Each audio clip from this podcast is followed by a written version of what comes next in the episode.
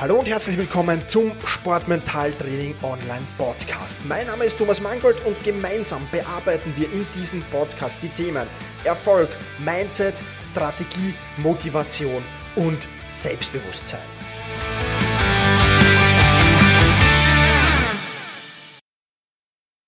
Hallo und ein herzliches Willkommen zur 77. Podcast-Folge des Sportmentaltraining Podcasts. Ich freue mich sehr, dass du auch dieses Mal wieder dabei bist. Bevor wir heute mit dem spannenden Thema Aberglaube und Rituale im Sport starten, ähm, möchte ich dich recht herzlich einladen. Und zwar einladen zu einem Webinar. Und das heißt die drei Geheimnisse der Profis, wie du große sportliche Herausforderungen meisterst, ohne Druck, Zweifel oder Ängste zu verspüren. In diesem Webinar stelle ich dir einige Punkte vor. Zum Beispiel werden wir darüber plaudern, warum du möglicherweise immer an denselben mentalen Herausforderungen scheiterst oder wie du deine mentale Stärke schnell, einfach und effizient steigern kannst. Ähm, wie viel Zeit Profis in ihr Mentaltraining investieren und warum sie ihre Prioritäten vollkommen anders setzen, erfährst du da drin.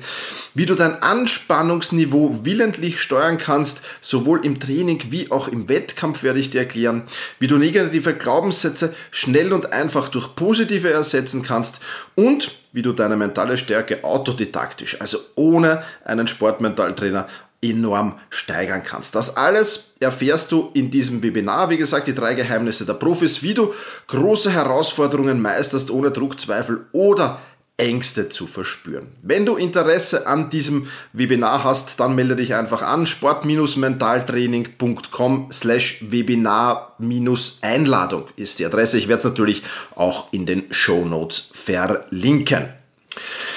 Ich würde mich freuen, wenn wir uns da im Webinar sehen und wenn ich dir da ein wenig einen tieferen Einblick, einen noch tieferen, das dauert ein bisschen über eine Stunde, wird es dauern ungefähr das Webinar, wenn ich dir da einen Einblick verschaffen kann. Lass uns nun aber zum heutigen Thema kommen. Aberglaube und Rituale im Fußball.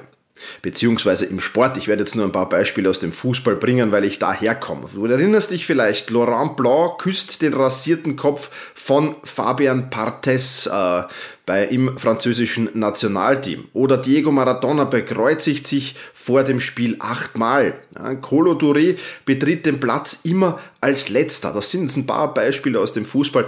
Die gibt's natürlich auch in anderen Sportarten. Ganz klar, und wenn du vielleicht an deinen, an deinen Lieblingssportler, an, deinen, an dein Vorbild auch als Athlet denkst, dann überleg mal, was hat denn der für Rituale vielleicht, die der immer vor jedem Wettkampf macht. Aber was steckt dahinter? Ja, und helfen diese Rituale und dieser Aberglaube wirklich immer? Und wie kann ich Rituale auf ihre Tauglichkeit hin überprüfen? Das sind Dinge, die wir hier mal durchgehen werden in dieser Podcast-Folge. Definieren wir aber zunächst einmal den Begriff Ritual genauer. Und ich habe da mal bei Wikipedia nachgeforscht und ähm, folgenden Satz gefunden, den ich sehr, sehr treffend finde. Ein Ritual ist eine nach vorgegebenen Regeln ablaufende, meist formelle und oft feierlich festliche Handlung mit hohem Symbolgehalt. Zitat Ende. Und ja, das trifft es eigentlich ganz gut. Das heißt, ein Ritual zu haben ist prinzipiell etwas Positives, denn es bietet Sicherheit in, naja, unter Anführungszeichen unsicheren Situationen.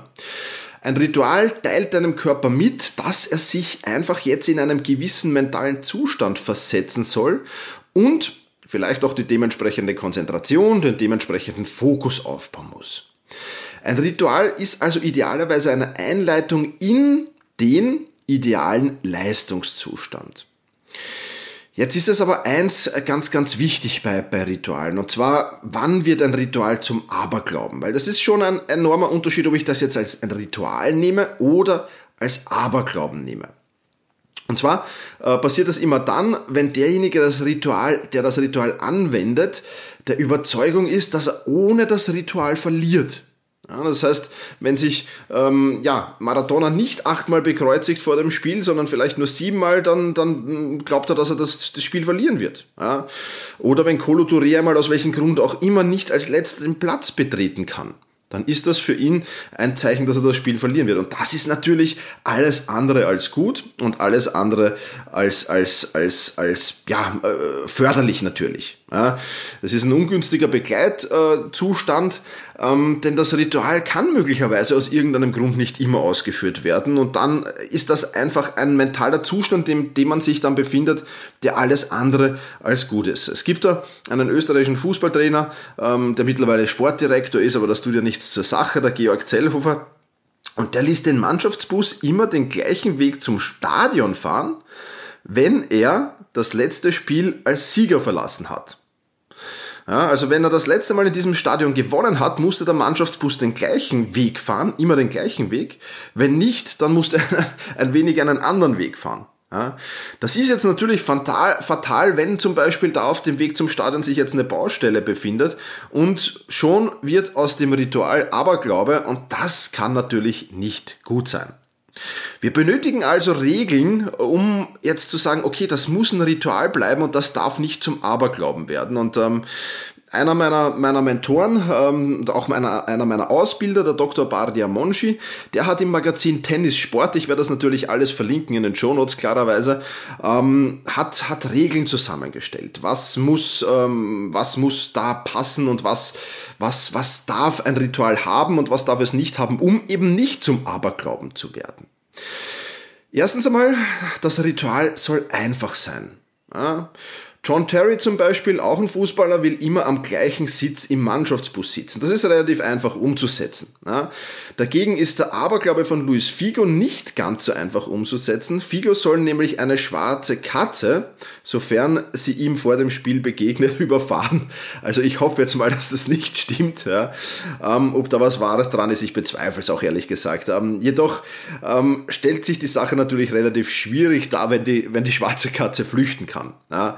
Also das sind natürlich Mythen hoffentlich, ja, ganz klar. Aber es sollte einfach sagen, das Ritual soll einfach sein. Es ist wichtig, dass das einfach umsetzbar ist und dass du das wirklich ähm, ohne Probleme auch umsetzen kannst. Ähm, überleg dir einfach, wenn du ein Ritual hast, und ziemlich viele Sportler haben ein Ritual. Ich kenne ziemlich viele Fußballer zum Beispiel, äh, die sich den, den linken Schuh vor dem rechten binden oder umgekehrt oder in einer gewisser Art und Weise anziehen auch. Äh, Mannschaft, äh, Tennisspieler, die ein gewisses Ritual haben, wie sie ihren Tennisschläger auf das Spiel vorbereiten und so. Also äh, viele, viele Rituale gibt's da und oft ist es gar nicht bewusst einem, dass man diese Rituale hat. Also überleg mal, hast du einen und ist dieses Regel Nummer eins, das muss einfach umzusetzen sein, ganz einfach. Zweitens, das Ritual soll einen Zusatznutzen erfüllen. Paul Inz zum Beispiel zog sich das Trikot im, im Spielertunnel immer über das Gesicht.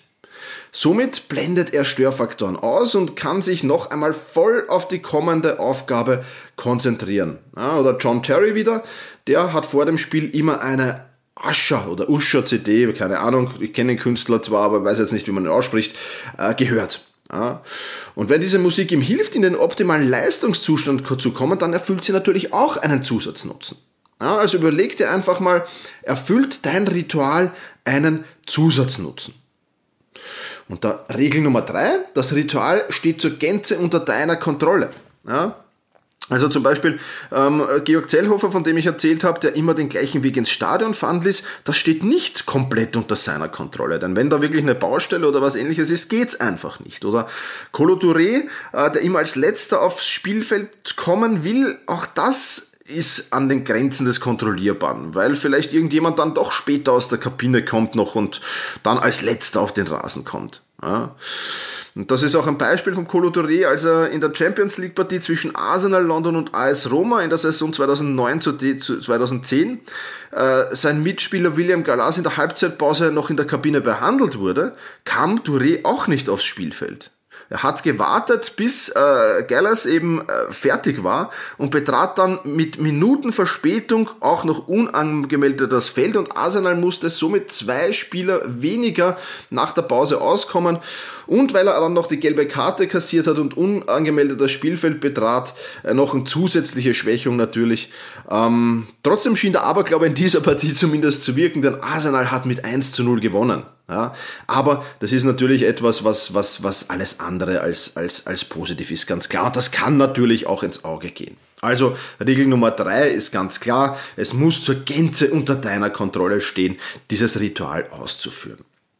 Und eine Regel hat der Dr. Badiamonchi noch aufgestellt und das ist, das Ritual soll sozial verträglich sein. Ja, da gibt's ähm, ja, ähm, bei Spielern, die, die vor Strafstößen äh, immer auf dem Platz uriniert haben, zum Beispiel. Ich will da jetzt keine Namen nennen. ja, ähm, ja aber, aber es gibt natürlich viele, viele andere, andere, andere Dinge, die ja jetzt nicht sozial verträglich sind. Ja.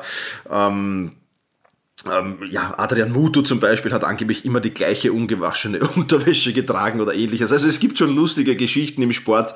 Ähm, es sollte halt sozial verträglich sein, weil wenn du, weiß ich nicht, über 50 Partien da immer die gleiche Unterwäsche trägst, ich weiß nicht, ob das der Mannschaftskabine dann einen wirklich guten Geruch verteilt. Also es, es gibt schon einige Dinge, die nicht sozial verträglich sind und das sollte man natürlich dann ausblenden. Also überleg jetzt mal, hast du ein Ritual und, und überleg dir diese vier Regeln, die der Dr. Badia Monchi da aufgestellt hat. Ich gehe sie nochmal kurz durch für dich. Erstens, das Ritual soll einfach sein. Zweitens, das Ritual soll einen Zusatznutzen erfüllen. Drittens, das Ritual soll zur Gänze unter deiner Kontrolle stehen. Und viertens, das Ritual soll sozialverträglich sein. Und wie sieht's da aus mit deinem Ritualen? Entsprechen deine Rituale diesen, diesen Regeln? Ja, wenn ja, ist es super, dann behalt sie bei. Wenn nein, dann solltest du da vielleicht auf alle Fälle etwas ändern und etwas Neues herstellen. Das ist insbesondere ganz, ganz wichtig.